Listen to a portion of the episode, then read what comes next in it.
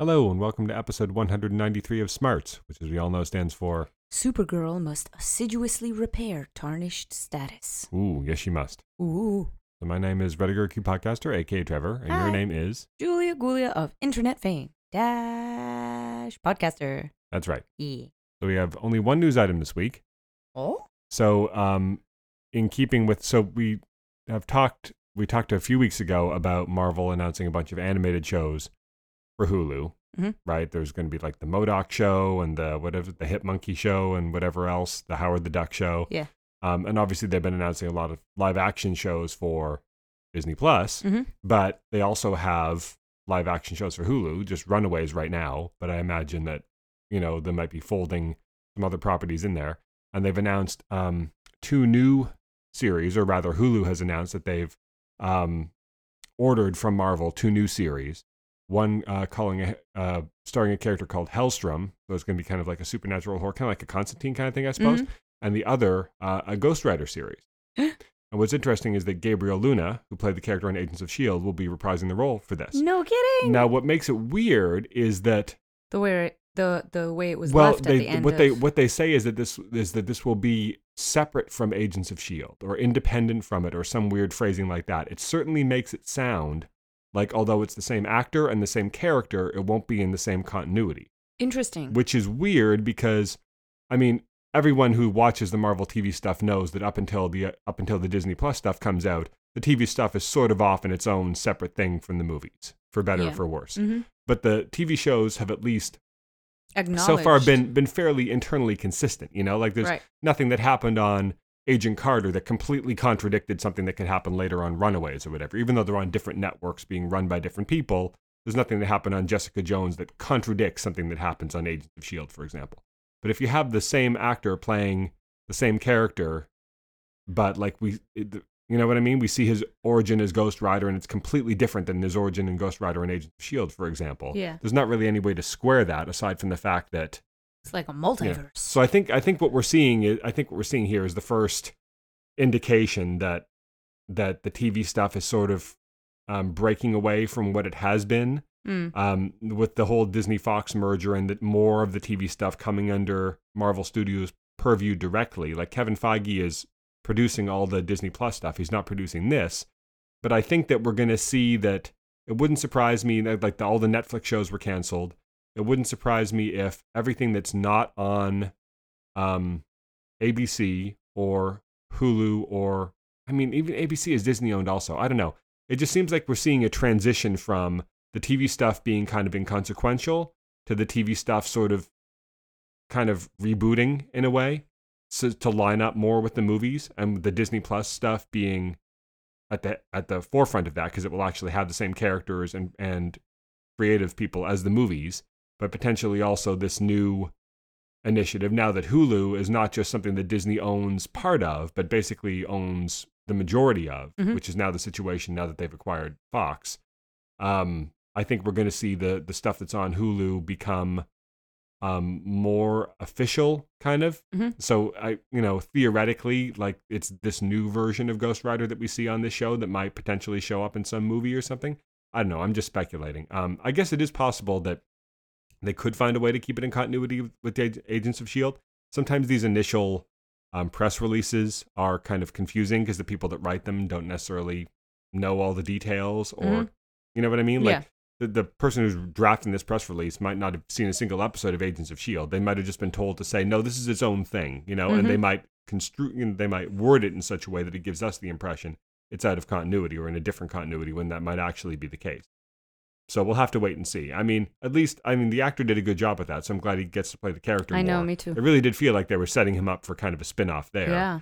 Um, and I think that Hulu is probably a better place for that than ABC, because I, think that the the the tone and content of something like Runaways, Yeah. I mean, although it has like this adolescent focus, hmm um, the slightly more adult, slightly more mature, slight, sl- ever slightly more graphic stuff Mhm. that they can do on something like Runaways versus something that's on ABC in prime time, Yeah. is probably suiting the Ghost Rider thing more. So the the premise here is that he's going to be um, on the southern U.S. border, like the border with Mexico, and he's going to be, you know, avenging the innocent, but and struggling to control the demon inside him or whatever. Kind of what you would expect from a you know Hispanic lead Ghost Rider series basically.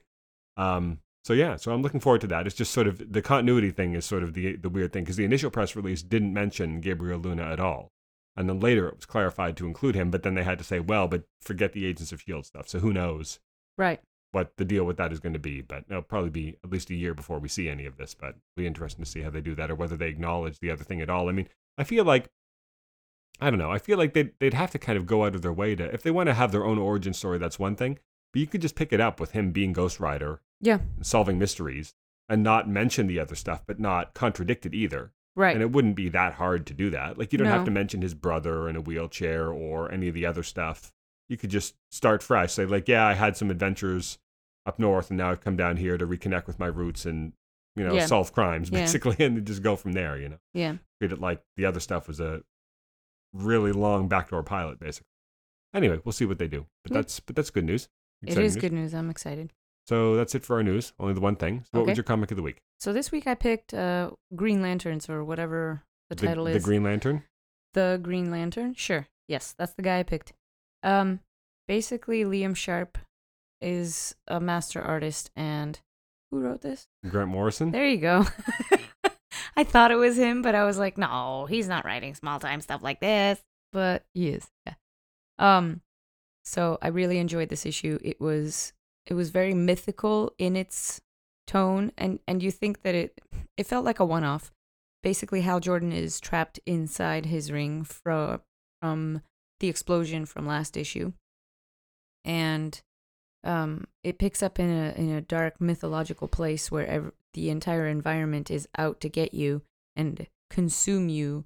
Uh, and we have this protagonist, this heroine, who is running away, half blind, half mute, half deaf, and she's somehow surviving uh, in this environment. And we find out that this is the mm, encapsulation or Manifestation? manifestation, yeah, of the the ring itself.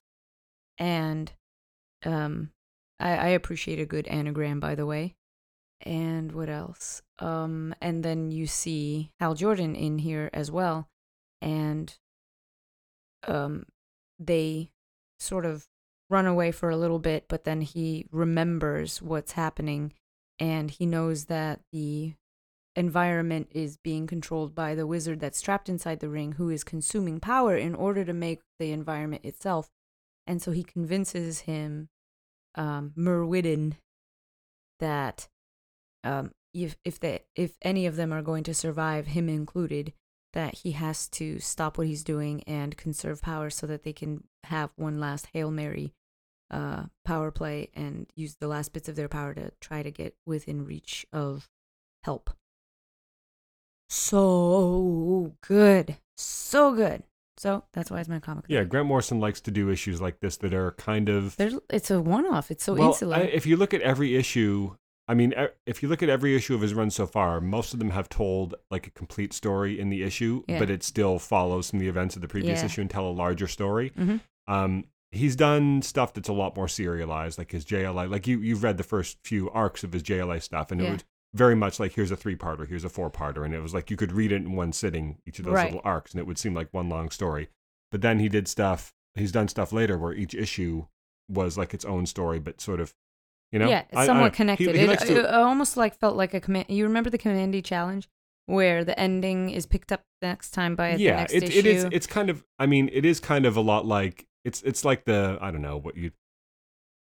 Like kind of like Star Trek Discovery or something, or the CW shows versus the Netflix shows, right. where the Netflix shows were like were basically like a, a 12 hour movie or something, hmm whereas a season of The Flash on TV, there is an arc and each episode follows from the previous one, but each episode will usually also tell its own story, often with like its own characters that are only in that episode or a Mhm. villain that they defeat at the end, and each character has like an emotional arc in that episode, and it's kind of the same here. Like you could see this being a special one off episode of like a Green Lantern TV show where this is a season long arc. In fact, he's even said that because he's gotten he's been doing less comic stuff recently as he's been doing more stuff with TV and movies and magazines Right. and his brain has sort of been rewired to thinking like the season long arc model as opposed to the more open ended hmm mega stories like he would tell with Batman, where it's like one long story over like 80 issues in six years or something like that. So he thinks of this first and whether he'll do more seasons or not. He said like that he's conceived of this his Green Lantern story, his first Green Lantern story, Green Lantern story is like a season, hmm and each issue is like an episode in that season. So he's very much thinking of it in that TV model where each issue is its own self-contained story, but still feeds into the larger story, and then there'll be like a season finale at the end, and then maybe he and Sharp will take like a few months off or so on and come back and do season two, and hopefully, you know, or maybe he'll come back with a different artist, or maybe he's only going to do the Mhm. one season, which I assume will be twelve issues. Who knows? But but he's it's interesting that he's structurally it's very different than most of the other stuff he's done. Yeah. So I yeah. really enjoy it. Yep. And so my pick of the week was The Dreaming, number nine. Oh, Um, I really enjoyed this because it, I, there's, it as it goes on, it's paying off more and more stuff from the old Sandman series, which I read, you know, ages 15 ago. years ago. And so a lot of I don't remember. I do remember, I mean, I remember a lot of the basic characters, Mhm. you know, like Merv and Lucien and so on like that, and Matthew the Raven, and, you know, the new Dream, Daniel, of course, himself, and some of the other characters. But, um, but this issue, um, so I'm forgetting her name. Well, Merv Pumpkinhead, yeah Oh yeah. but I'm forgetting the name. Is it um, what's the name of the- Dora. the, fe- Dora? That's right. I couldn't bring it to name. So Dora and Matthew, right? Is Matthew is there with her, the Raven? The the Raven is yeah. So they they're go, they're off in search of Dream, and they they find they're the um the name of that. Oh my names! I'm bad with names today. the um Baku. That's it. It's a Japanese Yes. mythological creature that eats dreams. Um, the this Baku that they're riding leads them to um the land of fairy, where Mhm. they meet a character Nuala who was from the Neil Gaiman Sandman run, and they get embroiled there in in a whole complex story where a Dream came here before and asked a favor of Titania, the queen of the Mhm. fairy, and she granted to him, but she had like her own secret plans because she wanted one of the artifacts that he that he Mhm. brought that he thought was worthless, worthless, but then it turned out he actually did know its worth and he was tricking her. And it all, you know, Nuala was helping to facilitate it. And then, like, it was a really intricate, Yes, interesting story. And the art, of course, beautiful also, Yes. the design work and everything. But I really enjoyed the, I really enjoyed this issue. And it, it just, because it was very, it felt like it was very intricately constructed, very lyrical in the way oh, that these and the issues end are. paid off so nicely. And it was a good um, moment of empowerment, for Empowerment. Nuala also, Yeah. who was always a bit of a downtrodden character being traded like Mm-hmm. like property to Dream, who who didn't treat her like property, but the old Dream Morpheus, you know, didn't treat her like property, but but never really treated anyone very kindly, which kind Mhm. of ultimately led to his downfall. Is the fact that he was not he didn't wasn't really terribly empathetic, and a lot of the people that he wronged and crossed and just wasn't understanding enough to, sort of his his errors and sins sort of compounded on themselves and led to his downfall Hmm. which led to uh, Daniel becoming the new dream. So we're sort of seeing here, and one of the things about Daniel that made him different than Morpheus was the fact that he, he was more human, I guess you could say, because he was a human child who was turned into one of the Endless, as opposed to Mhm. Morpheus, who, so far as we know, has always been one Right. of the Endless. Um, so Daniel had a bit more of a compassionate, empathetic, insightful um, view of the world, and so here he's kind of like he he looped Nuala in on the plan and did it in such a way that it didn't completely abuse her trust or Mhm. manipulate her, but she was like, you know. So I don't know. There's a lot, a lot of stuff at play here, but I really enjoyed it. That's so good. It was so so good. And not only that, but she gives them throughout the entire story. She's weaving something, and you find out at the end that a simple glowing thread was actually his sympathy, which she found that she no longer needed. And some magical thing, she was able to make this beautiful golden thread and then tie it around the Baku's nose so that he would have the scent of um, Daniel to pursue in their further adventures. And at first, you think that she's on some suicide mission, but then the second gift that she get that she got from him is revealed, and it's that moment. Oh, it's so good. It still It's doesn't look great for her because there's a lot of dudes coming at her there, and the fact that she has. I love her she's got one nonchalant behavior doesn't about it. mean that she's I thought that she was but- resolved to her fate, but at the end, it was, it was more like, oh, so that's what that's about. Oh, okay. And and I was reading it so nonchalantly, like r- just sort of done, you know, like she she just ha- was completely accepting of her fate, and that's how I was reading it the entire time. But it was it was that plus the knowledge of the ace in the hole that she had, and it was just so oh, good issue, good pick, good pick. We I should move on to our game. Mm-hmm. Okay. So this week we are going to be ranking the yes, we are going to be ranking the Arrow Big Bads, one for each season, nice. Okay? Okay. because we're coming to the end of the season of Arrow, and so it's got me reflecting on The plus the end of the plus the end of the the series, series. I was about to just by the end of the year. So Hmm. Okay. So, all right. So, season by season, because season one, Malcolm Merlyn. Yes. Season two, Deathstroke. Season three, Ra's al Ghul. Season four, Damien Darhk. Season five, Prometheus. Season six, uh, Ricardo Diaz. And season seven, so far as we know, unless there's a real last minute reversal, seems to be Emiko. I mean, you could say the Ninth Circle in general, but she's she's basically killed everybody else in the Yeah. Ninth Circle that we know Including the one we thought. that we know of, and so she's like whether she's I redeemed love that though. whether she's redeemed or not at the end, I think it's safe to say that she is being she is at this point she is the season's big antagonist. It doesn't mean they can't be redeemed. It just means that Malcolm Merlyn was to a certain extent, Slade Wilson Yep. was to a certain extent, Yep. right? Even Damien Darhk to a certain extent, right? He sacrificed himself over in Legends of Tomorrow a couple of seasons ago Yeah, to save his did. daughter, right? Yeah. Um, But he was a heck of a big bad. so what do you think of these these uh, seven? My favorite was definitely Damien Darhk because he, Really? he was so that was one of the that's one of the more derided seasons. I the- don't care. The fact You're that the season talking was all about- about the wacky magic and not so much about the you know the the down and dirty Fair, but if we're crime stuff. You know, I understand. Okay, so let me let me clarify my structure for choosing this. Your premise is to rank the the villains themselves. I am looking only at the personality. I'm not really caring about the flaws of the story or the flaws of the arcs. Are you bringing in your uh, perceptions of the character from other shows they might have appeared on? No, Because, for instance, Damien Darhk, I felt like he was, was very affecting. was decent. I love Neil was, was decent on Arrow, but I, I enjoyed him way more on Legends of Tomorrow, where he got Oh, I enjoyed to, we got to see a lot more shades of him. He was a little sillier, and then you also saw his paternal side. You saw a past self. Sure, you saw all these things, but oh, you saw the paternal side in his in his uh in his appearance on Arrow. He had a family that yeah, he but was we, we we cared a lot more about Nora and that whole storyline than we did about his family on on Arrow, who For I sure. forgot even existed up until a second ago. I remember his wife. There was a whole thing about his Yeah, wife, and he like had- she and was he had two propped children. her up as like the, He had the public facing side of the, Right. the stuff, and she didn't even Oliver have was his trying to reveal name. that she was really evil, like he Right. was. hmm Yeah, Um, I remember all this. Yeah, but again, that's more of like the story, you know. again not what I'm including in the ranking. Yeah, I don't care about the peripherals, the characters themselves. I really enjoy. I enjoyed when he came on screen. That's what I'm saying. Is um, mm, he's he's one of my favorites actually. So, and yes, I really loved what they did with his character later on, but that's not affecting what I'm. I'm even I'm here. even forgetting the whole thing on when I think of him on Legends of Tomorrow, I think of the sort of the wackier Legion of Doom stuff. But then there's the, even the earlier stuff where he where uh, Sara was trying to get revenge on him for killing Laurel. So Right. the, even even at first in Legends of Tomorrow, he was sort of a darker character, Oh, sure. and then they sort of gradually lightened him up with all the the magic and time travel stuff. Yeah, yeah, Yeah. that was much later. So he's so he's your number one. He's my number one. Then I have. Then um. I'm enjoying Emiko. I'm gonna say she's my number two. This is gonna be, this is very controversial. I This know. is, so far, this is like maybe even the inversion of my list. I know.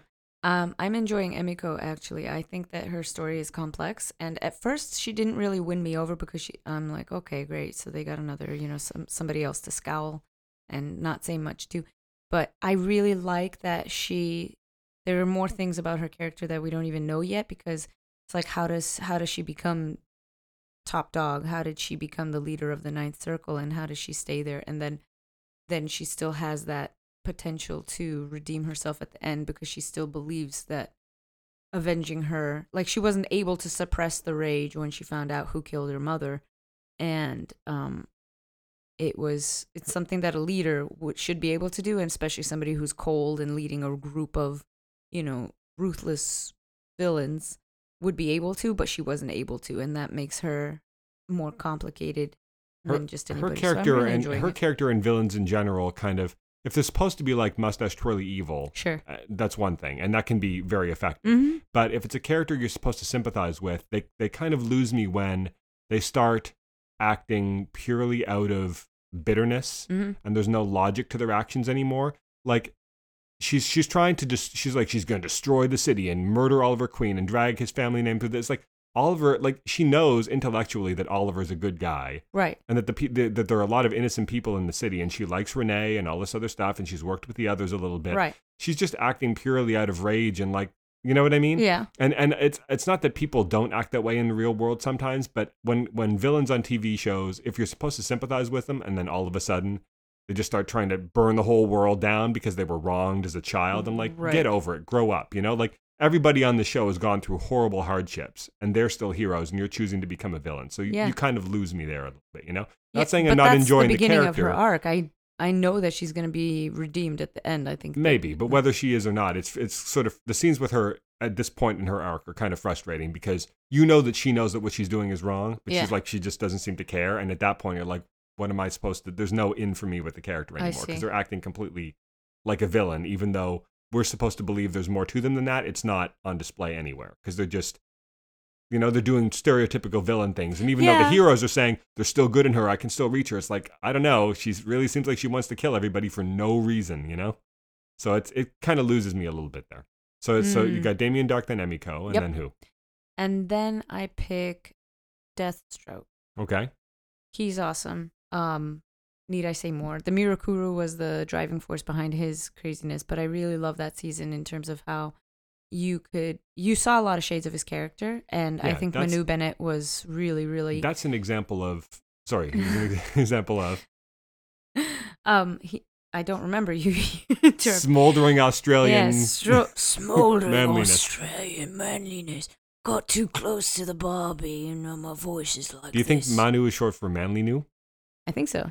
Um, yeah, he's a, he's a he's a good counterexample. Manu T. Yeah, he's a, he's a good counterexample for the Emiko thing because although he was trying to like destroy everything and kill Oliver, even though he knew again- Oliver was a good guy, he had a he had like legi- he had legitimate beef, so to speak, with Oliver. Whereas Emiko's beef is with someone who's dead now. You know what I mean? Oliver's father, and Um, yet she's yeah. still trying to get revenge on Oliver for some reason.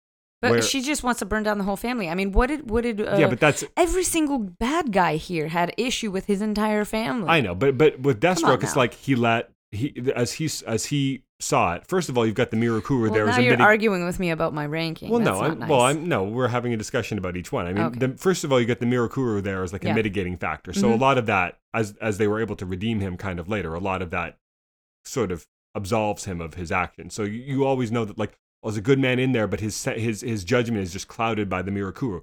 That actually makes you want to Oliver to like be able to bring him to back. reach him. Yeah, Whereas with Emiko, it's just her own insanity, seemingly, or her own bitterness that's controlling her. There's nothing her own damage. yeah, there's nothing external that you feel like can maybe be be solved there. You know what I mean? No, But- I mean that's not that's not a fair thing. I mean, every he tried to like like every hero, somebody on that team, but mostly Oliver, always, always, always tried to reach and reason with the the villain, the bad guy, before assuming that they Yeah, there was just- no return. Like Malcolm Merlyn, what did they do? Like Ra's al Ghul, even what did he do? He tried to reason with every single bad guy on this list. I know. I just I think that when I think that to varying degrees, the audience was encouraged to be sympathetic for, or sort of under, at the very least understand on Mhm. multiple levels the the villain of each season. Like none of them were like complete like the Joker, where you're not supposed to sympathize with them or Right. understand him really at all. It's like a force of nature. To varying degrees, we're supposed to sympathize with all of them, or like at least see where they were coming Yeah, from. sure. The ones where it works best for me is when there's something there beyond just a destructive impulse hmm that allows us to be like, oh man, if it weren't for like uh, for the want of a nail, the horse, the the the horseshoe was lost. For the loss of a horseshoe, for the you know the thing Right. with the lack of a horseshoe, the horse was lost. For lack of a horse, the knight was lost. For the lack of a knight, the battle was lost. Lack of a battle, the war was lost. All for the want of a nail, or whoever it goes. Right? Like there's just one little thing, one stitch there Mhm. that if Deathstroke, if Slade Wilson just hadn't gotten the Mirakuru, he, his life would have gone so differently. You know, Mhm. if if um if Adrian Chase or whatever his name ended up being his real name, I can't remember Prometheus. You know, but whatever because the Adrian Chase thing was just a, a Um, assumed identity, yeah. right? Um, if it wasn't for you know whatever, like he would have gone a different. If it wasn't for um, I don't know, like the, I like it when there's a when there's something there just beyond a destructive impulse. That's like, oh, if, if if Oliver could just find a way to break through this thing, or Yeah. cure them of this thing, or make them see this thing, then they could be redeemed. You know, and I, so and maybe they'll get there with Emiko. But so far, I'm just maybe it's just me, but I'm just not feeling it. The thing with with Slade Wilson that was cool, I thought, was because you had the thing where he blamed Oliver for Shado's death, Mhm. and you could kind of squint and see how maybe that's one way to look at it.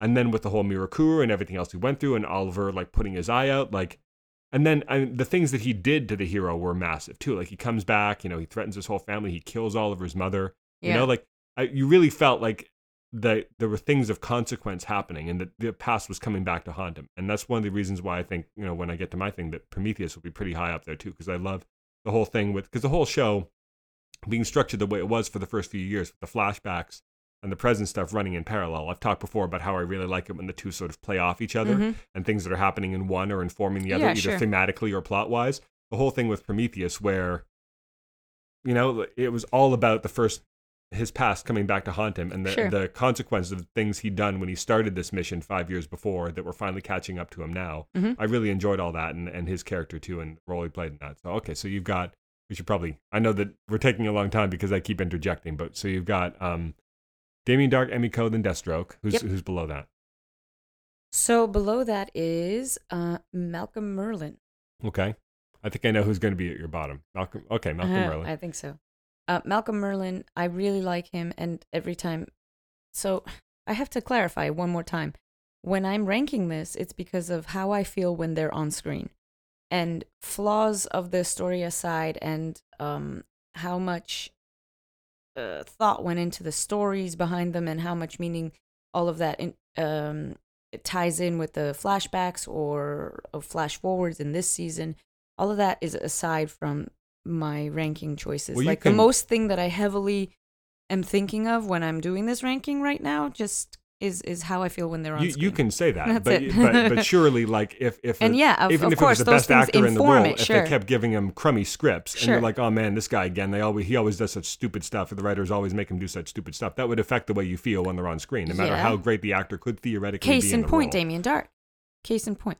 Because it's not as strong as it could have been if it were better written. Well, he's still your number one. He's so still my number one. That's what I'm saying. Pull it down too much. no, it didn't pull it down. That's what I'm telling you. Yeah. Okay, now we're clear.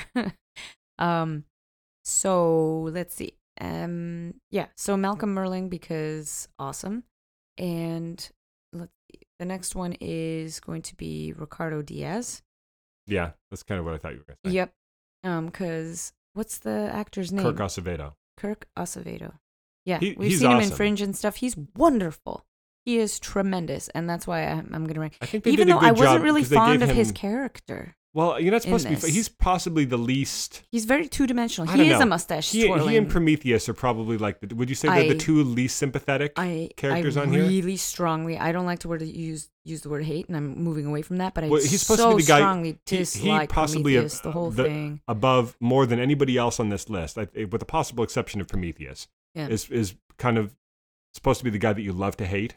hmm I think, and but I think they did a good job. It, it came late, like they, they he'd been on the show for like a it probably wasn't a year, but for a long time before they started like revealing more about what. Remember they did the whole episode that where he was basically the star of, where it revealed like his his abuse, the, the abuse he suffered as a child. yes, I and he comes back around and gets revenge on the guy later Yeah, as an adult. years later. Like Mhm. episodes like that really help you. Like you're never supposed to really feel that much sympathy for him, No. but you, you kind of understand, Understand him, what- and you what you know that's that there's about. you know that there's guys out there like that that just use, you know, Their past they pain use their past pain as an to- excuse to make everybody else to to try to prop themselves up and make themselves feel strong at the cost of everybody else. Right. You know, Um, and then Ra's al Ghul at the and bottom. then Ra's al Ghul. yeah, this is probably my least favorite version of Ra's al Ghul that I've seen in a long time. I, th- I I think the actor did did well in the role. I just don't think he was a good casting fit. no. he just he didn't come across as cultured enough or or po- you know, sort of poised I didn't enough. get regal from that. yeah, him. I mean, compare him to like Alexander Siddig or Oh the vo- or the voice of David Warner, or Yeah. of course Liam Neeson, or Yeah. you know any of the other actors who have played him.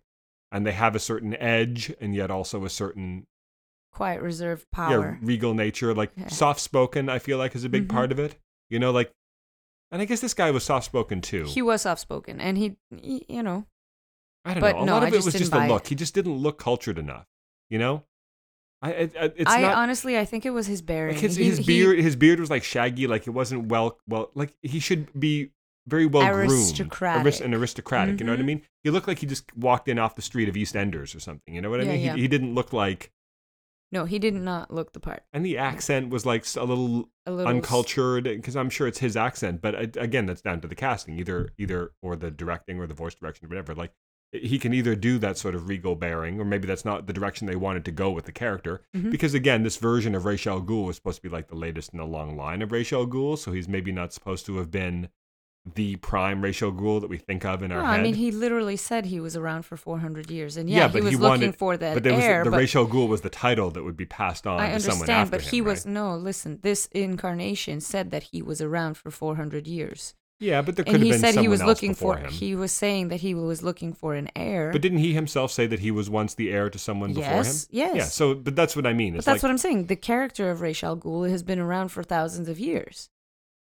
Right, but this one guy Correct. has uh, has not Right. was not the first. Whereas in most other right. The versions, Dread like, Pirate Roberts. He's right, looking but for that's his not successor. normally the way it is. Like in all the other versions, with the possible exception of, I guess, like the Batman Begins version, Yeah. where maybe there was a thing. But like I'm talking about, like the cartoons or Yes. whatever else. He is the guy. Like he built himself up from nothing. He built this empire from nothing. He didn't inherit anything. You know what I mean? He Yes. he was the one and only, and it was a title bestowed upon him. And he's not going to give that title. Like if, if Bruce Wayne ever deigns to marry Talia and become his heir, like he's always trying to get him to do, he's not going to give him the title of Ra's al Ghul. That's his name. That's the only name that he knows anymore, basically, right? Yeah. So I don't know. Um. So okay. So that's your list. So I think I've probably already given a lot of my reasons, but I think that for me it would be tight between Deathstroke and Prometheus for number one. Really? Did you say Prometheus? He is. Yes, I did. He was Wh- my what- number six. It was your number six. I really disliked him. I thought Ricardo Diaz was your number six and, and Nope. Ra's al Ghul was your number seven. I don't Nope. remember you talking about Prometheus at all. Nope. Maybe he would have been your number five.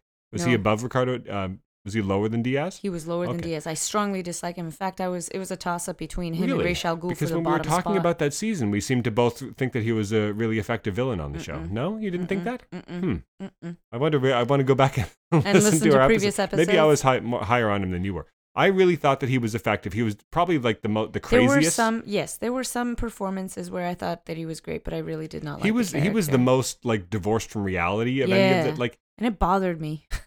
But I thought that the way the I mean, I, I the way the that the way the actor played it, the way the actor played it, and the way it was written, like he knows he Mm. knows that he's damned. He knows that he's the villain of the story. But his his he it was still alive for one reason and one reason only to show to Oliver to Yeah. make Oliver admit to himself that he Oliver was no better than him because he Mhm. had killed his father. He had killed. He enjoys killing. Remember that whole thing? Like yeah. he was there for. It's kind of like the Joker to Batman. You know, like Yes. he's just there to prove a point to Batman. Right. Whether he kills him after that, whether he has to kill people that he loves, Whether whether, he he has to blow up the whole city, whether he dies at the end of it, it doesn't really matter to him very Nope. much, so long as he proves to the hero that he's right. And I thought that was an interesting um, notion that we hadn't seen with other the, any of the other villains on Arrow, but they It's usually true. feel like they're trying to they're trying to save someone to get revenge on someone. I mean, you could say that Prometheus was trying to get revenge, but it didn't really feel like revenge. It felt like proving a point and twisting the knife more than it did, you know. Yeah. Because he's like, my dad's not coming feel- back. I probably didn't even like him that much.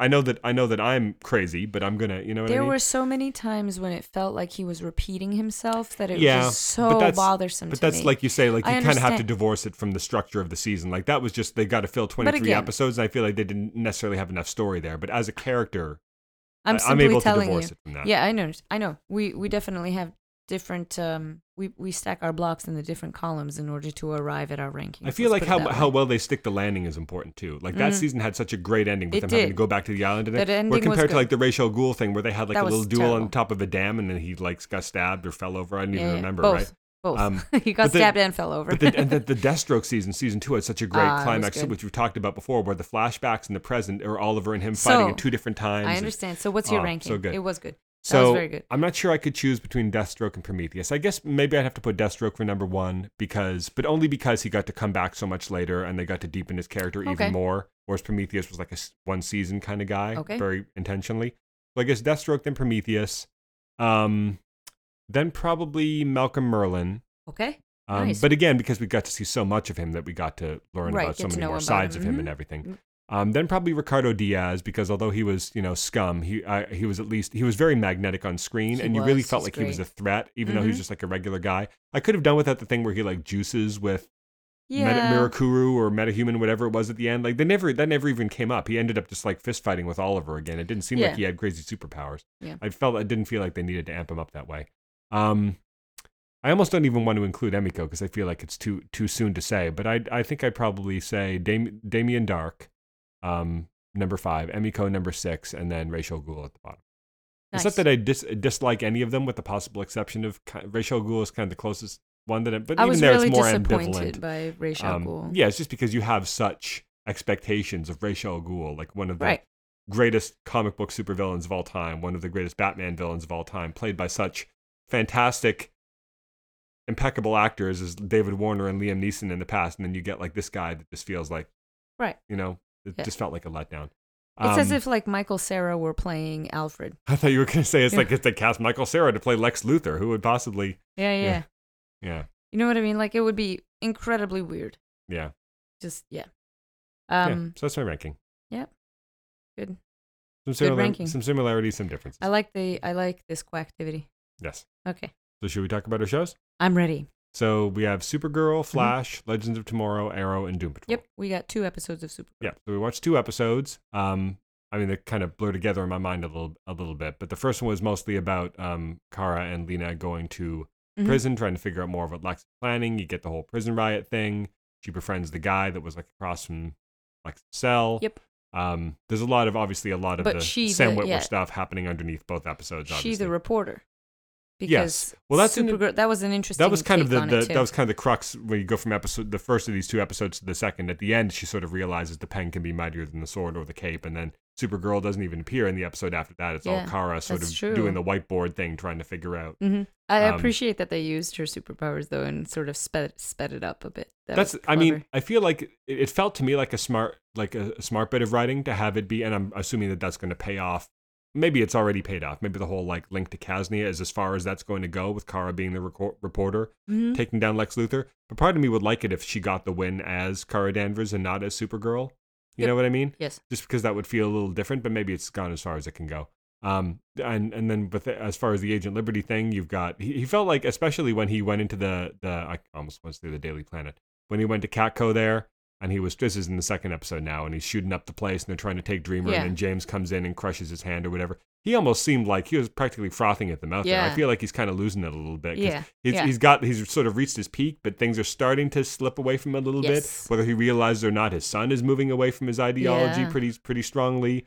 You know, like there's more and more people are sort of aligning themselves against him because now you've got James, who's he learns has superpowers he and doesn't like him. Literally go over the edge in the next episode well, yeah, because and his of wife was happened. his wife was killed. I mean, part of me, I, I mean, I kind of wanted to see him go over the edge because I kind of feel like he deserves it. but also you feel like he's um that's kind probably the the probably the the easiest way to take for for him to get to I don't mean easy from like a writing perspective. I just mean like he's so um he's got so so many so much stuff behind him. Like he's got the president's favor, he's got Yep. his band of you know thugs, whatever the children of liberty, Mhm. right? He's got this political appointment. He's got the will of the people seemingly on his side. He's got all this stuff. It seems like short of like Senate hearings, which are probably not going to be very exciting to watch on television. Probably the the way that he's ultimately going to get taken down is if he is publicly revealed to be like a rape, you know, like Yeah. if there's footage of him like trying to avenge him, avenge his wife, and like trying to blow up a building or something, or destroy the country, or Yeah. do whatever he's going to do, and it's caught on tape, and Kara writes the story or something and reveals him to be just a psychopath or whatever, right?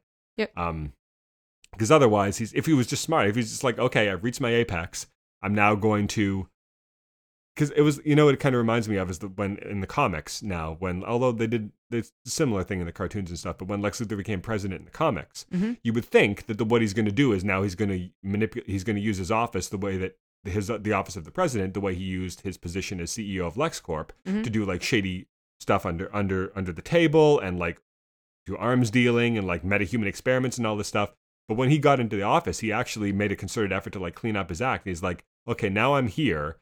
The way that I'm going to win now, like against Superman and against everybody, is to show that I'm like the best president in American history, basically, right? So he actually made a concerted effort to divorce himself from all of his criminal dealings and everything. And ultimately, it all kind of ended up coming back around, and the whole thing we juiced up with kryptonite and put the power armor back on. There was the big meteorite headed towards Earth because remember this was Mhm. in the animated movie uh, Public Enemy. So it didn't really work out too well for him, but uh, but that was his his intentions. Whereas here, I, I feel like that uh, Lockwood would be smart to do the same thing. He's like, okay, I've got a cushy job now.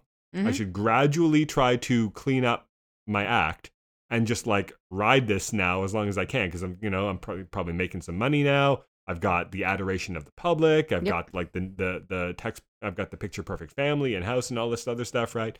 I should just Mhm. milk this for as much as I can. But instead, I feel like he's always he's the kind of guy that always because it's personal with him. Yeah. Like we talked about before with Lex Luthor, it's not with Luthor's motivations because remember we were comparing the two a few weeks ago. With Luthor, it's not. I mean, it is kind of personal in the sense that it ultimately all comes back to his ego. but in his actions, it's never really personal. It's it's about his it's about his his position on aliens and Right. humans and so on, right? Mhm. Lockwood likes to position himself that way, but we, the audience, because we've seen his little origin episode, know that it's just personal because he feels like a small man because his factory got taken away, and he feels angry because his father died, even though it was Mhm. his own damn fault, and all this other stuff Right. too, right? He's just a he's just a small, weak little man who's striking out at things he doesn't understand because it makes him feel big. Right. Luthor doesn't strike out. He, I mean, he kind of wants to prop up his own ego, but it's not really about. It's not about that necessarily for him. It's more about the ideological thing in a Yeah. way that it's not. So I feel like Lockwood's going to self-destruct a lot Yep. more because Luthor is the kind who could like sit down and bide his time, play the long game. hmm Lockwood has no long game. He's just eh, mad at people, right? Right. So I think we're sort of seeing him, and now that he's lost like his tether, kind of hmm you know and if he goes to his son for support he's going to find his son isn't really on his side either anymore you know he's like he's lost everyone now all Right. he has is like his new cushy washington friends who probably don't really care about him and going to turn on him as soon as the wind is blowing the other direction Of right? course. Yeah. so yeah. Yeah. and and you see it seemed like you were really um affected by the whole uh, dreamer broadcast in the episode where Yeah, where Nia went on it. It's funny because Kara sits down and it's like she's got her notebook. She's like, okay, I'm going to ask these hard hitting questions. She didn't ask any She questions. she's like, who are you and why are you here? And that was it. That was like Yeah, the only thing she said in the whole quote unquote interview. It's like, what did you need that notebook for? Did, were you going to forget to ask who are you? Anyway, yeah. but that but it seemed like that I really think they meant to. It was a beautiful. It was actually a really nice um, interview, and I like the lines specifically that said, "It's our like." I don't remember how it was phrased, but it was very nicely phrased in terms of. Dreamer said that our differences not only make us better, but they make us beautiful. You know, Mhm. like all of us being different is beautiful, and why shouldn't we celebrate that? Why yeah, shouldn't we? it's we? the Star Trek thing. Share infinite it? diversity and infinite combinations, It's right? gorgeous. Strength, strength That's what got me. That yeah. that was one of the things that actually got me and actually made me tear up. That was a good bit of writing. That was very and nice. it's and it's smart that she is um, half human and half alien too, Mhm. because she can be in a She way that in a way that Supergirl can't. She could be that sort of bridge, just like the Aquaman thing, right? She could be the bridge between the two, two worlds. worlds, yeah, Yeah, or two ideologies, right? Because aliens come from many, many worlds. Yeah, and she didn't. She doesn't really even know. I mean, she. I guess she grew up knowing Knowing about her parentage, but I don't know how much of her like Altor. culture or like artifacts of it if she's ever been there. Like, Right. there's a lot we still don't know, but she's. She presumably identifies more as human than as Naltorian to the extent that you would if Well, you she had to pick one here, or the I mean, other. yeah. So, yeah. Yeah. Um, anything else to say about Supergirl? I really, I just enjoyed it, and I love the fact that the arc is so strong and the stories Yeah. are so insular. It hasn't we- really. It I hasn't really remember- sagged. A lot of these like long CW seasons when they have like a season long, one season long story, Yeah, one season long. sometimes you get those filler they, episodes. They either no, do they either do like a last minute reveal where it's like, oh, the guy you thought like the cicada thing Sure. or the Emiko thing, where the person you thought was the villain isn't really the villain, and that Dun, sort of dun, gives you a bit more juice to in the last third of the it's season. It's the nitrous tag. This- it's this the one- button that you push towards. when the season's starting to sag, you just reveal the secret villain, right? This season didn't really do that. It kind of th- they kind of made it look like they were gonna. I guess they to a certain extent they did because they brought in Lex Luthor, but and now finish the sentence. They made it look like what? Well, I think I think that if you were to watch the episodes where they bring in Lex Luthor, you might think, oh, well, they're doing the thing again. Where Yeah. we even talked about it on the show, is Lockwood now going to like kind of help the heroes to take down Luthor because he doesn't Mhm. like Luthor either. But Luthor's been absent for several yes, episodes now, and yeah. Lockwood is clearly still the main threat. Now Luthor may be like the puppet master and so on, but you know, one thing that's actually frustrating me, and thank you for reminding me, um, is that in his journal, when he was kind of poking Lena's emotions with a stick, he actually gave her a backhanded compliment, which bothers her, but at the same time, it should wake her up. Um, because he said that she would be so much, what did he say? So much better or so much something? she didn't care about what other people thought as much. No, if she realized how brilliant she is. And she Did read that, that, in a snide. Oh, you, See, the the way Lena read it, she she felt like it was like a backhanded, you know, whatever, like an insulting thing. But at the same time, it was very much Yeah, a but that's- Luthor compliment. That's that's her that's her character though. She's not great at taking compliments because she's insecure about about her her name and her family, and she's especially not good at. Uh, she, she lacks all thing- perspective when it comes to Lex. My thing is that she has inside knowledge, but it seems like for the last couple episodes, she's not being especially Luthor brilliant. Do you know what I mean? I think it's just I know what you mean. I know she's shaken. her in the last definitely episode, seems she's shaken, less and so she's less. I think it's just Lex kind throws of her off off balance. She's sort of off And balance. maybe could and be fine. written a little bit more delicately so that you still feel like she's got this well of strength and this intellect behind her, where she just seems like she's she's sort of flailing at this point emotionally Yes. and intellectually. And I was ready for it to be over this episode, but all she did was like solve one I thing think- from backward from I think- from knowledge. It, wasn't very impressive. I think she you and know what I, I, think she and Kara are going to go off to Kasnia, and she's going to I, like. I think she, I think that she maybe even more than I think Supergirl is going to get like this big victory over Lockwood, and I think that Lena is going to get this big victory over Lex, where she now Yes. like okay. finally gets a win Mhm. over him, and now is able to like put his her baggage with him behind her. I just hope that it's really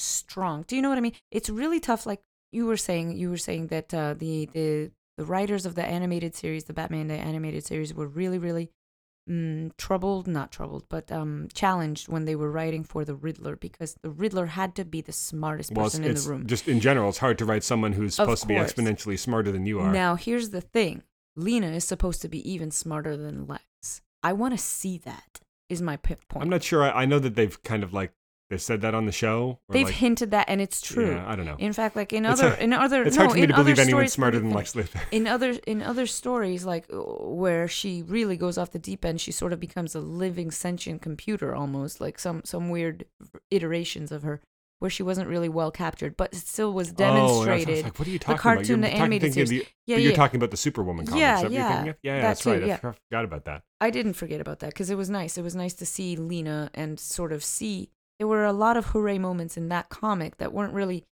it wasn't super cohesive and it wasn't it wasn't overall brilliant but it was it had beautiful snippets and moments where i'm that i'm missing here where we were really demonstrated why uh, demonstrated to why why she's smarter than her brother and i want to see it i want to see it happen Did you did you watch enough of? I know that you what little Smallville you watched consistently tended to be more from the earlier years, but I know that you also watched episodes here and there uh, from the later yeah stuff. i did did you see. did you get much exposure to the character of Tess tess is her on yeah on uh, i did hmm on Smallville? I feel like that, and she. There were times when she wasn't really written that well, but ultimately, I feel like she sort of coalesced into a good character, and I think it's something similar there, what they did with her there that you're kind of hoping for here, where Yeah.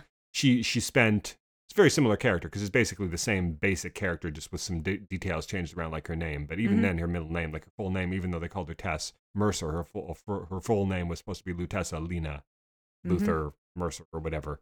Um, where she she comes on the scene, scene she's trying to get out from under Lex's shadow and, and legitimize the business that he sort of drove into the ground through his bad name and, and his Right. criminal dealings and so on. And and she flirts with sort of going down the same path as him. Like it's it's, it's the whole thing where like you try in trying to like surpass Mhm. the person of your of your envy and your ire, you actually end up becoming more like them because you end up going down the same road, giving into the same temptations. You know what I mean? sure yeah And she kind of pulled herself back at the end and, and ultimately sort of prevailed. for it yeah Um, so I wonder if they're going to do something something similar here. Of course, she ended up dying in the last episode of Smallville. Spoilers for a ten year old episode Yeah. of Smallville, but, but then they brought her back in the season eleven comic because she turned into Red Tornadoes. Okay. Oh, okay. Wonderful. Thank you. um, no, but uh, all I'm saying is that I know that ultimately Lena is going to get her victory over Lex, but because the last couple episodes, I can understand the the previous episode where she was really really off her rocker. She couldn't help her. She couldn't help Jane. She couldn't figure out a puzzle, and she was really just. I mean, you get that. You get that sort of anxiety, that feeling of overloadedness, and and you're just unable to put two thoughts together. You, you're you're scattered, but You're I sort of ready for her to pull it together. Exactly. I'm ready for more like than just like an affine shift cipher or whatever it is that she saw on the wall that made her say, "Oh, this Yeah. dummy I name mean, is that's, actually Kazan." That's the problem with having such long seasons is that if you have, say, you have like four character beats that you want a character to hit over the course of the season. Yeah. You know? Yep. Like first they're going to discover this, and then they're going to reach this low point, and then they're going to redeem themselves by doing this, and ultimately meet this end or whatever like that, right? And you've got to stretch that over 22 episodes. You're going to have, if it's not structured very carefully, you're going to have four or five episodes there where they're just sort of slowly going through the same character beat over Mhm. and over again to reinforce it before they reach the next plot point. You know what I mean? And I feel like that's kind of where we are with her. Sometimes they get by that by just not having the character appear for a couple of episodes and just you just sort of store it in your buffer and then when they come back they you know the character now has a different plot that they're dealing with but here they've had her in every episode and they keep reinforcing the same plot point and it does kind of feel like okay we're ready for her to move past it now Right. you know so flash this was a fun episode to kind of get the junior rogues here and Yes. nora yes. um, so I don't know. Like I felt like I wanted them here to I guess they kind of explained it because Nora, like, she taps into the negative speed force, she comes back. Um, I was waiting for Barry or somebody to say, well, what if the negative speed force is affecting her behavior? Like, what if it's Yeah. affecting her mind, Yeah. right? Mhm. But I guess that's not really Well, what was thought- happening because she was like, no, it was me. Like, I had to actively tap into those negative emotions in order Right. to power it, but it wasn't affecting me. It doesn't work that way. But I still would have, even though they ultimately discovered, like, she Yeah. ultimately explained that that's what, what was happening. I still think that somebody in that room, when they saw her with the, you know, when Barry Right. said, oh, she had the red eyes and the red lightning, is I wanted someone to raise their hand and be like, well, how do we know that if Thawne taught her like this secret power, how do we know it's not influence? Or like he is reaching out to her through the negative speed force and affecting her judgment or something like it's just crazy enough to work what in are you this show. talking about? Of course they did. They had that discussion. You missed Well, they it. said Thawne might have been manipulating her. no, and they said multiple times that he got to her, as in whatever that was. Like they, they were think they obviously they, were fearful. They were fearful of him being manipulative of her, but that they that he sort of converted her. It's like when you when you send your kids off to school and you find out that they joined a cult. Like you want to. How else are you going to Yeah, phrase but, it? But you I, know? but the way that I'm thinking of it, like I think when they say he got to her, he's manipulating her. They just meant like he's he's like he's in her head, not in, not in a literal way, but like he's sort of he's sort of got her wrapped around his finger, and he knows what buttons to push and so on like that. Whereas what I'm thinking that what I wanted them someone to propose is what was what was maybe happening is really more of like a dark side of the force kind of thing, where Mm-hmm. once you start tapping into it, it keeps feeding into you, and it like eventually you turn into Darth Vader and you're murdering children, right? Whereas like the day before you couldn't imagine you would have done that, right? right. I was I was maybe imagining that Thawne was like channeling the negative emotions into her or something like that, but nobody was like, you know, they said maybe he's manipulating her, but I think they just meant he's telling her things that aren't true, or he's playing on her, he's sort of playing on her sympathies, or something like I that. I guess I read it in that interpretation when they were all having their multiple discussions about how he, Thawne got to her. I thought that that's exactly. I didn't think what they were meant. I- talking in like a super powered kind of way. I think they what were I just talking about like a psychological kind of Right. way, you know? I don't know. I, I'm saying like from the dialogue, it wasn't made clear whether or not that's what they were implying, but that's what I inferred on top of their regular meetings. I thought yeah. that's what the show was presenting at first when we saw her with the glowing eyes. Yeah, I'm that's like, what oh, I this was inferred. Plan all along, Yeah. was to sort of like imbue her with this, and Yeah. now she's going to be evil. You know yeah, what yeah. I mean? But tempt her with the dark side and let nature take its course. yeah. But there was nothing like that. It was all her choice to tap into those emotions. It wasn't reciprocal. and it it's didn't seem nice like too because way. I think hmm, it did resolve a little suddenly for me. It was like all, all the whole thing, like because the, last episode ends on the cliffhanger. She's come back. She's got the red eyes. She's got the red lightning, and then at the end of this, she's like, "Yeah, I just just stopped feeling bad, and now I'm no, she didn't. myself again." Well, She got over it in one episode, basically. Uh, that's hard to say. I don't. It's not like I wanted her to be positioned it. as the big bad for the season or something, which is what I sort of worried they were going to do. Is oh, now she's the evil daughter, you know? And I was like, doesn't she come from the future? Wouldn't she have known that if she were? Well, every time she comes back, she's changing the future, though. So she becomes the Flash's ultimate enemy. Right. The future wouldn't have recorded that yet. well, they recorded a purple speedster, which she knew about before she be- became the purple speedster. I don't remember that. Yeah, she right. she was her. She was talking about that to her Leah, her friend who died. That's right. Yeah, Well, no, no. There's she's when- saying, and that purple speedster. no, no, no. That was her mother. Her her mother when in that one episode when she had when Iris had speed powers, she had the purple lightning. really. That's why that's why Nora has a mix of yellow and purple lightning because it's the yellow oh, lightning from her father and the purple lightning from her mother. I mean, she wears her mother's purple jacket and everything. That's where she got that jacket from. That's why she's a mix. And so when she turned when Oh, the when the lightning Oh, turned red, it went from being purple and yellow two. to purple and red because now like Thawne's negative speed force has supplanted her father's positive speed force influence and like it's Bum, bum, all very thematic and everything. But that's why her her power signature is the mix of the purple and the yellow. Oh. So when she said, "Oh, that oh. purple speedster that showed up that one time," that was the one episode where Iris had powers. Oh, that's so cool. That. Oh, okay. Yeah. Okay. Whoops. I missed that one. So- I missed it. So Legends of Tomorrow this week. All right. This was this was a fun one. Yeah. Of course, there's the dark side with Ray being tempted towards. Not, not That- that tempted. I know why I phrased it. that. Being taken over by Neron, I suppose is a better way. What was the phrasing thing that they that he whistles? Uh, that that it. Was Pop- haunting was it Pop? Goes the Weasel, or am I thinking of a different thing where there's a Justice League episode where or Justice League Unlimited or something. People whistle "Pop Goes the Weasel," "Pop Goes the Weasel" when they're taken over by some evil force or something like that. But I'm not can't remember if that was what it was here. Uh, Um, don't Yeah, but he's good at you know Brandon Routh is, is good at playing that. that was The sort of some evil- cold evil eyes. That was some cold dead face. It's, That was fun. it seems like Nate really has got a blind spot when it comes to Ray because Ray is clearly Like, acting crazy and evil. He starts punching him. He's like, Ray, what's wrong, man? He's like, he just Yeah. punched you. Clearly, there's something yeah, wrong. Steal you know? up. yeah, I don't understand. Yeah. Yeah. And he did, and then he faded. I don't understand how that's that can happen. Well, I would have liked a yeah, better I wondered why they did that because he steeled up, he, he got hit, and then he unstealed. I think I think what it was supposed to be, it, it didn't it didn't read very well, but I think it was supposed to be that because Like Ray had the- already landed a punch or two by that point. Right, yeah. He's like he tried to steal up, but he couldn't focus enough, and so it it, it went She back. should have stealed up. I, I'm amazed that. Well, he didn't see the first punch I know, coming. I know. So after that, if that first punch like left him slightly concussed or something, then maybe. but he they had that unable to- long ass brawl before before he got laid out Yeah, for them. Yeah. yeah. Okay. Anyway. Yeah. Um, and all the stuff with Zari, um, being sweet on Nate, and the whole thing where they go, where Sara sets them up on like the Yeah, Nazi, the the, Nazi Nazi, fighting mission, the Indiana Jones the style Indiana mission Jones, to the yes, to the past. That so was all good. fun. Um, and the stuff with uh, with her and Ava continues to be fun. Mhm. And then what about the whole thing with? Uh, I thought this was my favorite. Sometimes it's hard for me to get. You know what's funny Oh, with What? um with what's his name? with uh, the- with Mick? Yes. Yeah, Yes. It's hard for me to get a read on Dominic Purcell because he's he's his character is so disgruntled on the show Yeah. That I look at it sometimes and I'm like, does the actor even enjoy being on the show? Because he seems so unhappy. You know what I mean? Like the, the character seems Yeah, yeah, yeah. perpetually so miserable, right? Yeah.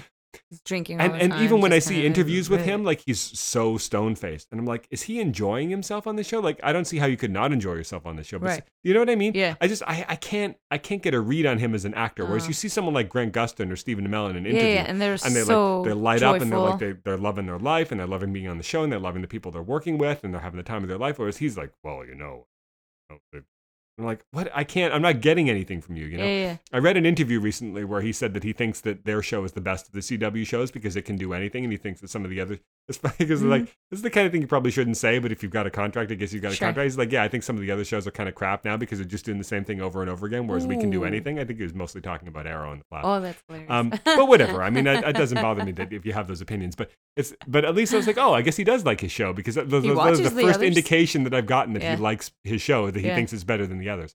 Anyway, it's a long way of saying that that while I while I like him on the show, I I I look at his character and I'm like, is he enjoying himself? Because he doesn't really get a lot to do a lot of the time. He he's like, if there's one character on the show that ends up being like Shortchanged. not the butt of the joke, but sort of used as like a blunt instrument or as like a, an easy joke, or you know what I mean? Yeah. It ends up being him more than any of the other characters. Yeah. He doesn't really get And a lot of exploratory character work. Gary's gonna get some exploratory Yeah, work. but you know what I mean, right? Like Yeah. of the main cast members, it seems like he gets the least to do. He he gets the fewest character arcs, especially since since um, Wentworth Captain Miller Cold, left yeah. the show, and he sort of lost his foil and the one guy that he really cared about. You know, Yeah. and you see like he formed a bit of an attachment with Haircut. um with Ray, and then he had a bit of an attachment with um I'm blanking the um not Nick. not Alaya, Henry- Amaya. That's Amaya. it. Oh yeah, yeah, yeah. That's right. this is, oh, Not we both Amaya. have this, mo- you know, this this, Frank. this Frank. creature inside. Frank. Where are you- Frankie. Who are you talking about? What's her name? Who? Not Amaya, the shapeshifter. What's her real name? What's her name on the? on The shapeshifter. Who? Who are you? Ta- oh, uh, Charlie. Charlie. Okay, I knew didn't- it was I a know who you were talking man's about. name, but Um. oops. Anyway, so Picked the so wrong one.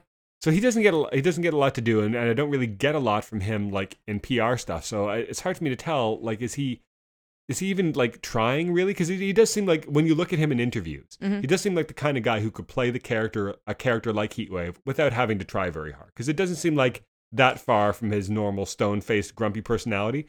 But then in an episode like this, I'm like, oh man, like there's like you can There's actually see. Mm-hmm. that there's there's a lot of there's acting going on in there. You know, So I- I know. It, I've it- seen him in other like a lot- stuff. this sounds he like a lot of knows how to act. it's not that I, it's not that I don't think he knows how to act. It's just that a combination of stuff I've seen from him outside of the show, like in not uh, not in other roles, but like in PR stuff and interviews and stuff Right. like that, combined with how implacable and stone faced and grumpy he is on the show, yeah. makes me feel like he's either really good in this role or he just doesn't care anymore and is completely completely Has just put miserable, on this right? And it's it's like just- yeah. life influencing art That's but funny. but in this episode it's like I don't know. I maybe maybe it doesn't tell me one way or the other. Maybe he maybe he doesn't care most of the time, and in this episode he cares because he's actually being given something to play. I don't know, but it, it does. This episode does make me think that he actually is care. He does actually does care and is giving it his all, and it's just it only really shows itself when it deviates from the norm. Right. You know what I mean? Yeah. And in this episode, he obviously had the, had great stuff to do with the at the At the romance novel conference. convention and so everything good. like that. So good. Um, That was a lot of fun. yeah, it was, it- it was nice to see his character he- get some more. it's interesting because his character has actually had a pretty i mean it's, it's a weird arc it's like a humorous arc where he goes Sure. from being this hardened criminal to like this softy romance author um it's ridiculous but it, it's an arc you know and i feel like it has actually been fairly well executed. well Yeah. laid out. Like there Yeah. haven't been any weird swerves or Nope. stuff that came out of nowhere. It's, you know what I mean? yeah. So yeah, so I I enjoyed that aspect of it too. And and um I've seen people say that um Karima. Maisie Maisie Richardson Sellers, who played Amaya, now plays Charlie, Mhm.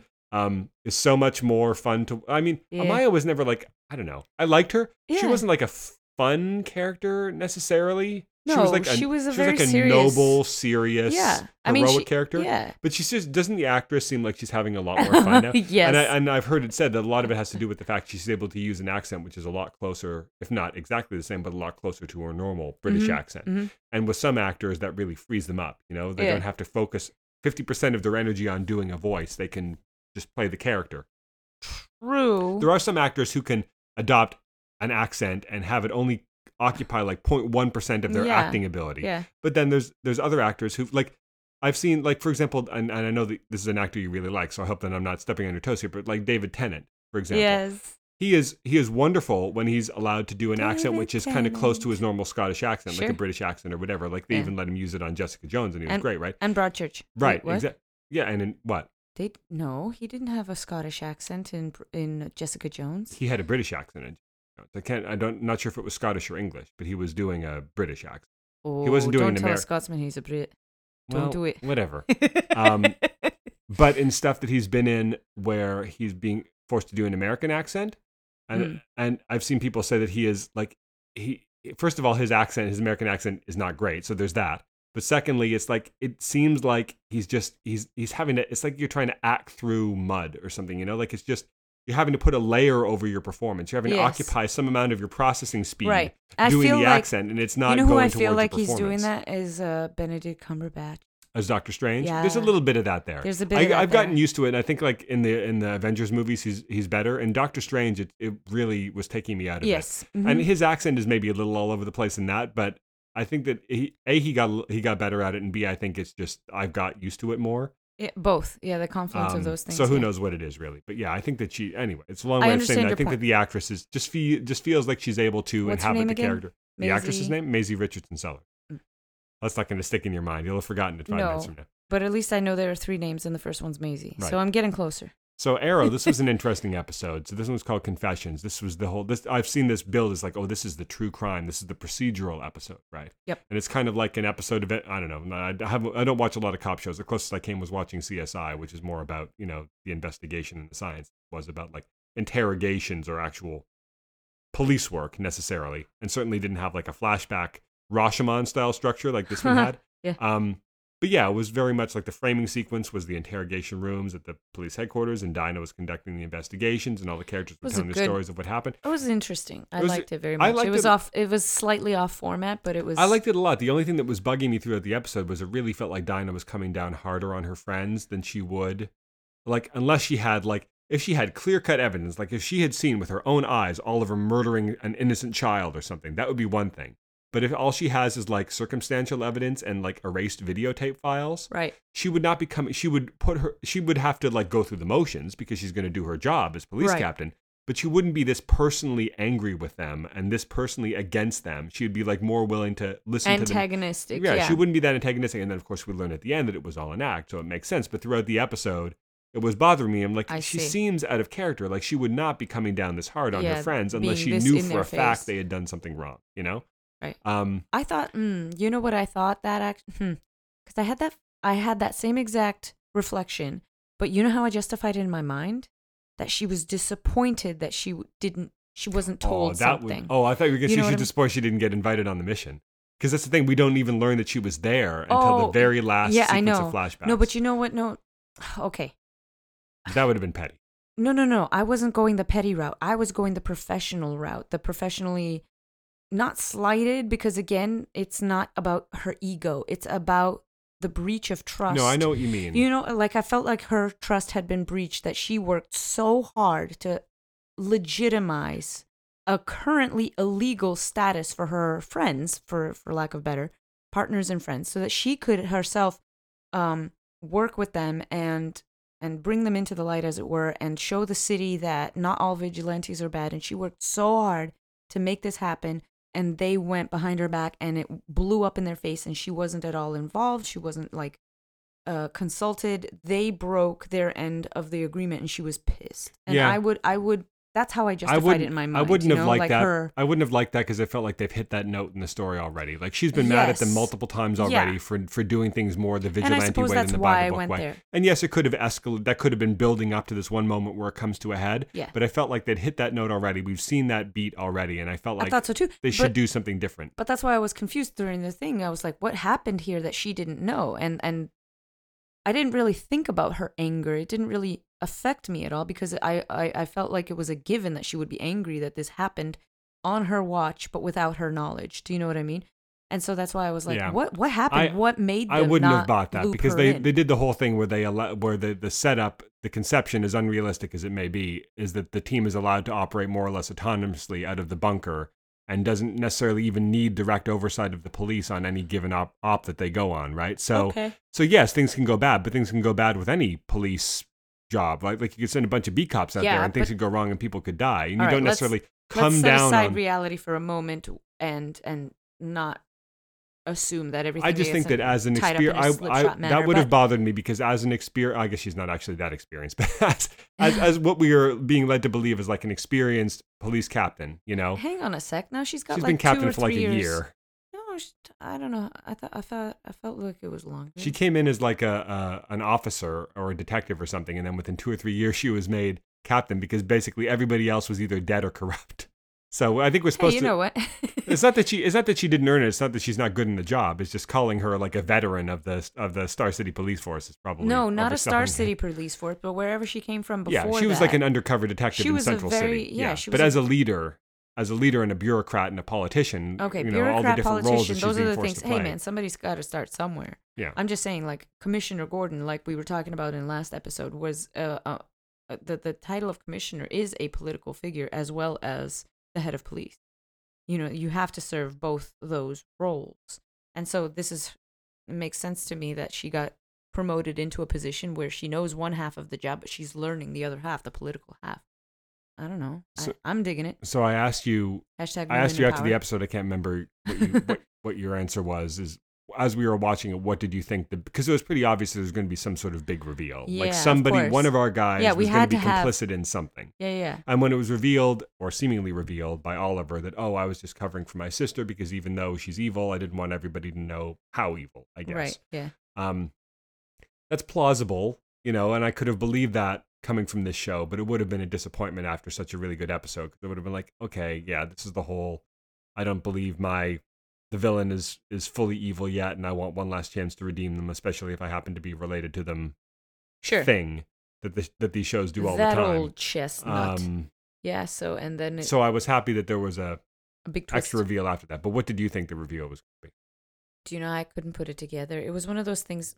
Sometimes when I'm enjoying the shows here, I, I let myself shut my brain off, I, I and thought I just I go along for the ride. I thought it was going to be one of our guys. uh, although I feel like we've I was kind lazy of seen watching this. this one, We've kind of seen this before. I can't remember the specific example, but I feel like we've seen examples of our guys like getting people killed accidentally or like shooting someone. Yeah. Hasn't there been a thing where someone like accidentally?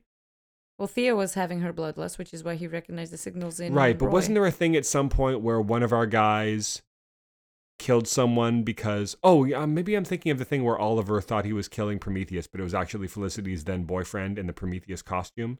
Oh yes, remember? Yes. I, I, I just Mhm. feel like we've seen the beat before of like our guys think they're doing the right thing, but Right. they're actually killing an innocent person. So I thought like one of our guys was like it was going to be a tense firefight situation, Yeah. and they were going to wheel around and fire off a bunch of shots, and Yeah. one some of them just ended up hitting these cops, something like that. Where I think where they're not really guilty, but they're like responsible in a way, and that Yeah. was going to be the thing. Um, but I didn't see it coming where Roy like legit goes off and murders these guys and brutally beats them to death, basically.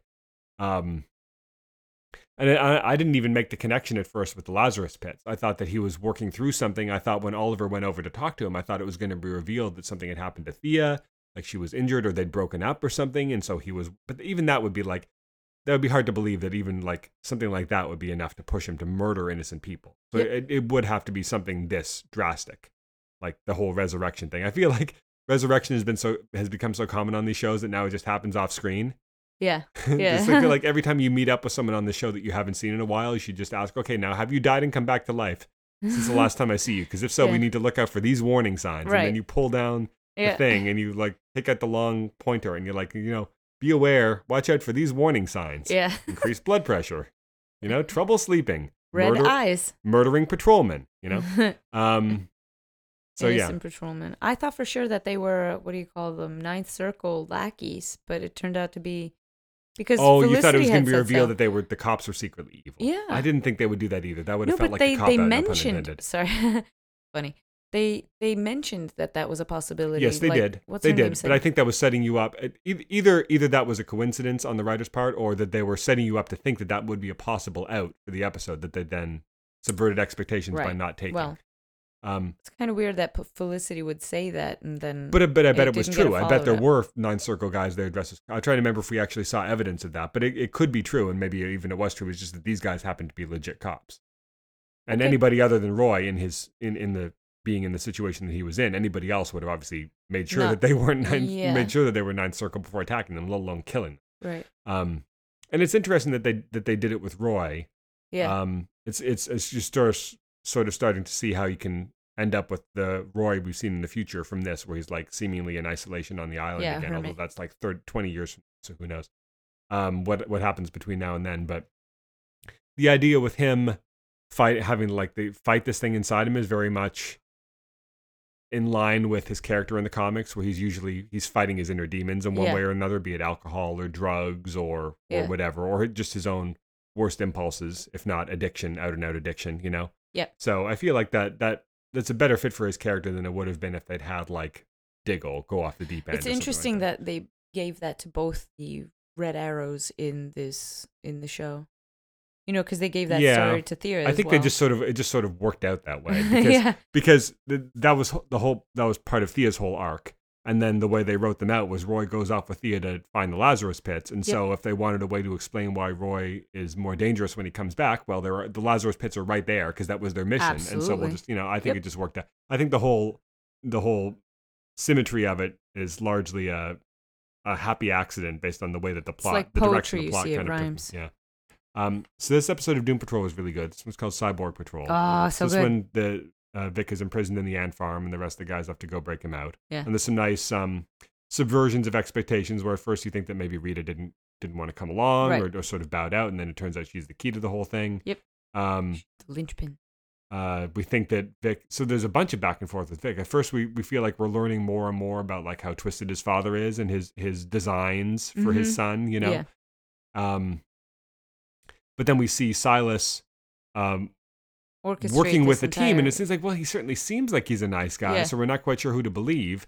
Um, and then there's the whole thing at the end where it turns out Mr. Nobody was feeding these false memories and false images into to uh, into into Cyborg's- grid into yeah, into Grid. Vic's operating system and seems like so when when Vic beat him up I'm like oh he's just like he's beat him up real bad Yeah. but I guess we're left to believe that he's dead right like you see the whole thing where he's cradling him and he won't wake up I mean I guess they could reveal that he's not really dead but if I feel like at this point that's a dark way- turn for the way it was left that would really undercut Yeah. especially with the whole thing where he feels responsible for his mother's death Yeah. and we have this and now sus- he is responsible Right. for his Well, father's death.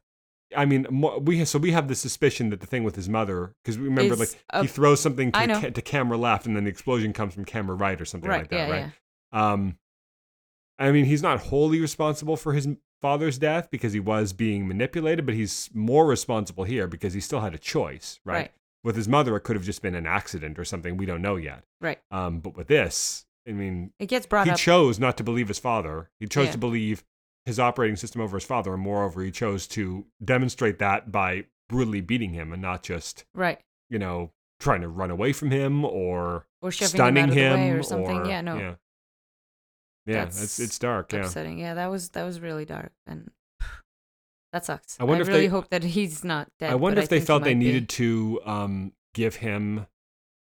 I think that da- everybody like else. I think they wanted to moment. make him. Yeah, they wanted to make him a part of the Doom Patrol, and everybody Yeah, else now has serious yeah. baggage. Well, guess what? Now, he's, you've got some Now too. he's now he's Doom Here's Patrol through and through. He's not he's not Teen Titans or, Nope. or Justice League. Nope. Not to say that you can't you can't be on one of the nice teams just because Afterwards. you've made just because you've made mistakes. But That's I a really- heck of a mistake to come back but I, from. but yeah, I think you're right. I think that this I think that this season he felt like an odd inclusion in the show to me because he's never been a member of the Doom Patrol in the comics. He's been classically he's been a Teen Titan and then he's been a member of. Well, you give me a weird look. Did you not know that? No. Well, you know he was a classically he was a Teen Titan. right? Sure. The whole, you know. But I thought Cyborg, earlier in this Raven. show you told me that he was associated with, somehow never. with the Doom Patrol. No, he was he was uh no, you are you thinking of Beast Boy? Beast Boy is the one I that was like a member of the Doom Patrol Yeah. and then a Titan. Yes, But yes, there's not never really mhm. been much crosstalk between I guess Bumblebee was on both for a while, but normally the Doom Patrol are often like they're doing their own weird thing and there's not really much back and forth between Uh-huh. them and the other teams as far as their rosters. Now he was a Teen Titan for for like 30 years and then with the new 52 they sort of bumped him up to the Justice League. But he was never a member of the Doom Patrol. So he felt like an, an odd inclusion here. You could kind of see how you get there because he has the whole sort of body horror thing going on. You know what I mean? He has this dark origin and and he's wrestling with his own inner demons, be it his operating system or the fact that he feels like you know the thing that every single story in the comics about him is about is whether he's oh how will I know when I'm no longer human and I'm more Right, machine than yep, man like the mhm. story they keep telling over and over with him. Um, so it kind of felt like they you could see how you could how you could get to being like a character on Doom Patrol from there, but it really feels like well the other characters' arcs this season are about them sort of overcoming their flaws or like learning Baggage. to accept them or learning to be a team not or whatever flaws, else. baggage. Yeah. Well, in some cases they're flaws. Another like being an adulterer is a flaw. Like, Sure. there's, there's baggage associated with that, but that is I would say a character flaw. Um what do you give me a squinty look for? Because that part is way over. He the he yeah. Yeah, no, because Cliff now hasn't- because now we've, we're seeing him grow past it. I'm not saying he's still Yeah. an adulterer, but that was something he did do, and now he's growing beyond that and overcoming it and trying to like redeem himself. I know, but that's what you call baggage. yeah, but I'm saying it can be both baggage and a character Sure. right? Like with Larry, being gay is not a flaw, but it is baggage that he carries. Whereas with Cliff, being an adulterer Yeah, is both a character flaw choices, and yeah. baggage. Yeah, yeah. Um, but with Vic, they're giving him like, and with everybody else, it feels like their characters are kind of on the upswing. with Upswing, yeah. his arc is kind of about like him coming down to the dirt with the rest of the team. You know what I mean? yeah. And then, it, it- you know, presumably season two or whatever will We'll, will shape be a more traditional again. cyborg story where he'll like he'll learn to like overcome these things and I don't know. I wonder if they're I don't know, like if his father's really dead, that is pretty dark. Like there's no There's no coming back. I mean there's no that. taking back any of the other things they did. Like Larry can't take back the years that he missed with his love, right? Like Yeah. Vic can't um Cliff can't take back, right? The fact that he got caused that car crash and got his wife killed and missed all those years with his daughter. Yeah. Rita can't take back the way she used to treat people and whatever that weird thing with the baby is that she keeps seeing in Yeah. her memories or visions Yeah. or whatever. And that lady that killed Right, herself, Jane- Jane presumably on can't- her account. Take back like she can't just stop being 64 multiple different people. personalities, Yeah. right? Um, so there's no take, there's no taking this back for Vic, but with a lot of the others, there's no taking it back either. But I don't know because this is literally killing someone with their bare hands. It feels more, it feels more final. Like even Larry got to have some measure of closure with John. Was it John? I can never remember his name. Yeah. Um, in the in the previous episode, right? And Yeah. Cliff has sort of reached a position where he's like At peace at peace somewhat with his situation. father fatherhood in a way. Like maybe he'll come back around to He being- found a happiness for his daughter after seeing that she loved right. her adopted daughter. and Jane Jane has like come she's got a long way to go and this might not be this might just be who she is it might not be something she can be cured of you know not Right. all people with these issues can be cured or even necessarily want to be cured but um but the whole thing was she re- realized that her abusive father was at the root of everything you know coming up out of the well or whatever that Yeah, was yeah. you know um realizing the truth wasn't the end of her personality. yeah so i feel like their their arcs are kind of on the upswing Sure. you know, and they're sort of coming to coming to terms with things, whereas his arc maybe in season two will be about. I don't know how you come to terms with this, you know. Yeah. Exactly. Anyway, uh, so I remember where I was coming around is like they they feel like they're nothing that none of the mistakes the other characters did. Um, with the I guess maybe the one exception is Cliff because the car accident he caused did kill his wife, but I guess you could say that maybe that accident wasn't entirely his fault because that truck was like Yeah. jackknifed against the road, right? Yeah. Like the truck was probably not supposed to be there, so it's probably mostly at fault. But um, to a certain degree, the others are able to repair some of the damage they did to their relationships or to their own minds or or whatever. But you can't Vic can't repair this unless he literally. Hmm. Do you think he might try to resurrect his father using his technology the way that his father resurrected him? That would be an interesting twist. I've never seen that sort of cyborg story before. Knowing that, knowing because there have been cyborg stories before, and they must. you know what I thought? I thought that Mr. Nobody uh, was- it's all in presented another head. illusion. Yeah. Yeah, I thought of that, but I think that would feel like a cop out if the next episode opens with, "Oh, but it all wouldn't mean that. Silas didn't die. I know, but there. What I was gonna say is there have been some cyborg stories of of middling quality that were about um, will Vic allow others to go through what he went through, Mm, um, yes. even if they even if they want it because say they're amputees or Yeah. whatever, and they want a better life, or they think it would be cool to be a cyborg or whatever, or it's being or they're like military volunteers as part of some government program to turn them into super soldiers. Or like some company gets a hold of his technology and they want to um, commercialize it, and he has to try to stop it because he feels it's too dangerous. There's been some cyborg stories about him trying to like contain what was done to him, stop it from being reproduced because of, he knows how hard it was for him and what it feels like to be like this, right? Yeah. Um, so it would be interesting here if maybe they did something like that. But but but I don't think I've ever seen a cyborg story where he was faced with the decision: Do I, this person in front of me is dying and it's someone I care about? Do I save them by doing what was done to me to them? I don't think I've ever seen him. I could be wrong, but I don't think I've ever seen him presented with that choice. Let alone being his own father, the person who did it to him. That's an interesting position to put him. Part of me wonders if that's what they're going to do. Even if it, whether it works or not, I wonder if the next episode is going to be about him trying to use his technology, like injecting it into his father, like Borg like, to try to bring him back while he's sobbing, and everybody else is going to be like, Vic, he's already dead. Like, it's not going to, you were at least alive when this was done to you, right? Yeah. It's not going to work. But he, he feels like he has to try, like he just won't give up, and maybe it works and maybe it doesn't. Maybe he brings Ooh, him back as like a nanites. zombie or something. Who knows? Um, Well, the nanites. Ooh, Yeah, the I mean, protocol. it's- if it recognizes his cellular DNA, it's crazy making up science. If they want to say Sure. that his technology is capable of reviving someone who's only been dead for a few minutes because there wasn't significant brain damage or Right, whatever, or then they could always make that happen. Or you could bring him back, death. but he's not quite the same. And um, well, he wouldn't be right. I- Anyway, but but I mean, but I mean like mentally, personality Uh-oh. wise, because he suffered did suffer brain damage, Right. and the technology repaired his brain, but now he's a different person. Like maybe now he's more like Lobot or whatever, and not you know. Yeah. I know that would be an interesting thing. I'm not sure if that's the way they're going to go, but it, I'm it would be an interesting direction to go with that story. You know. yep. Because someone who is who is self-loathing in that way in a, in a lot of ways um now the shoe's on the other foot you know? Mhm, like mhm. now now he's sort of forced to um to wrestle with the fact that maybe what was done to him was done out of love was done out of necessity because now he's seeing that he would do the same thing if put in a similar situation. And maybe even if it fails right? Even if he fails to bring his father back the fact that he might try or the fact that the thought might even occur to him might put him on the path to understanding his father more. Like even though if he's now gone, he'd be like, now I understand why he did what he did because I was I tried to do the same thing. So maybe he can start to forgive his father and come to accept himself more. You know, Right. when he comes out the other end of that. That might be one way. Because at least It's it would kind sad. of because at least it would kind of redeem. It would it would it would mean that this is not just a terrible thing that happened to him, but is actually like an. It's unfortunate, obviously, and terrible, but it can lead him To a- ultimately to a better place, Yeah. you know that that he might Well, not have gotten go. there if this hadn't happened you know Yeah, those those writers need you on their team. Is I basically mean, it's, the maybe it's a little too predictable i mean that's literally the most that's literally the most like dramatically ironically appropriate thematically appropriate thing that could happen and this show is very unpredictable so it might not necessarily do the most thematically appropriate yeah, but i just definitely. think, feel like what did you think of the um the attacking butts?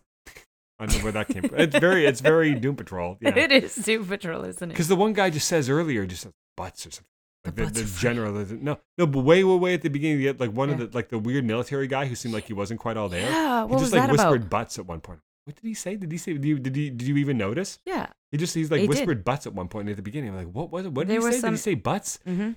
Or like, and then like 40 minutes later, it pays off. I'm like, what is with that? That guy was weird. Yeah, yeah, yeah. He was like, No, he was a figurehead. That's what it was. yeah, but he almost seemed like he was like weird, like infantilized. He was a puppet. He was an absolute puppet, and he must have But he didn't even like seem he like he was achieved. all there. He seemed like this. He had this weird childlike demeanor. no, I him. know. It's clearly somebody exactly. It's clearly somebody who achieved the rank and position, but something must have happened to him that le- left him in a near childlike But they're just state. they're just keeping him there because him he's there willing to sign all the figurehead. checks. Yeah, exactly. Yeah, probably. Yeah. So that's what that was all about.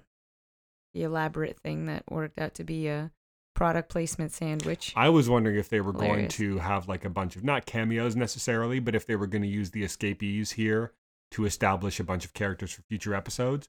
Like I was expecting to see like Flex Mentallo run out of one of the cells. You know what I was expecting Ah. actually? I was the guy that was next to Vic in the cell next to Vic. Yeah. Because he had like the big bushy beard. Bushy everything. hair. I, and I'm trying to remember in the comics. I think when they first found Flex Mentallo in the comics, he had forgotten who he was and that he was the hero Oh. of the beach and all of his powers and he was living as like this really scraggly bearded guy like a homeless man or something but then when he was reminded of who he was like he he, did the whole thing Up, yeah. so part of me was wondering if this is oh is, that is that him like is, is he going to be what under about all the that hair super hearing?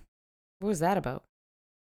Because he heard grid. Um, You know what I think? So I hadn't I hadn't thought back on that and tried to make sense of it in light of what we learned later. But could it be that you're right? It wouldn't make any sense for him to be able to hear a grid. But what, what would make sense is if like what we learned later is Mr. Nobody is responsible. Was for, toying with if he stuff. if Mr. Nobody was literally like whispering in his ear, Mhm. prete- like posing as grid, and Vic couldn't see it, but the guy in the cell next to him Could. can hear Alan Tudyk's voice whispering to Vic. You know what I mean? yeah, maybe that is Flex Mentalo.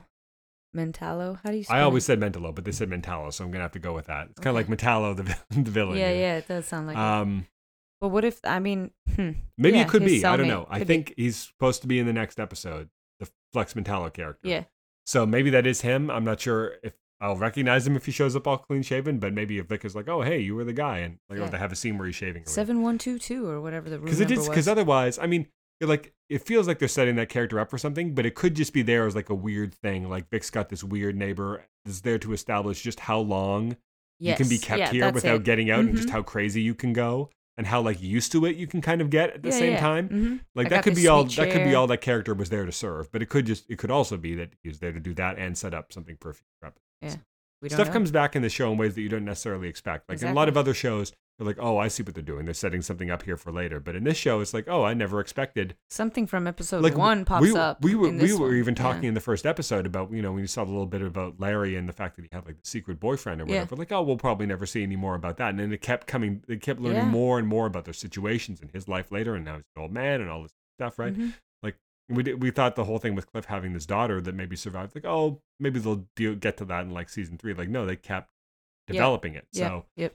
They they bring stuff back in in ways Interesting that you don't think yeah. they're going to. Where's Ezekiel the cockroach? That's what I want to know. Yeah, The end is near. that's it for our shows. Yeah, well, if you want to reach out to us, uh, we have an email address, mailbag at smartspodcast.com. On Twitter, we are at smartspodcast. On Facebook, it's facebook.com slash smartspodcast. And our website is www.smartspodcast.com. How about a funny sound for us? I don't have one. How about that's Ezekiel running away? I see.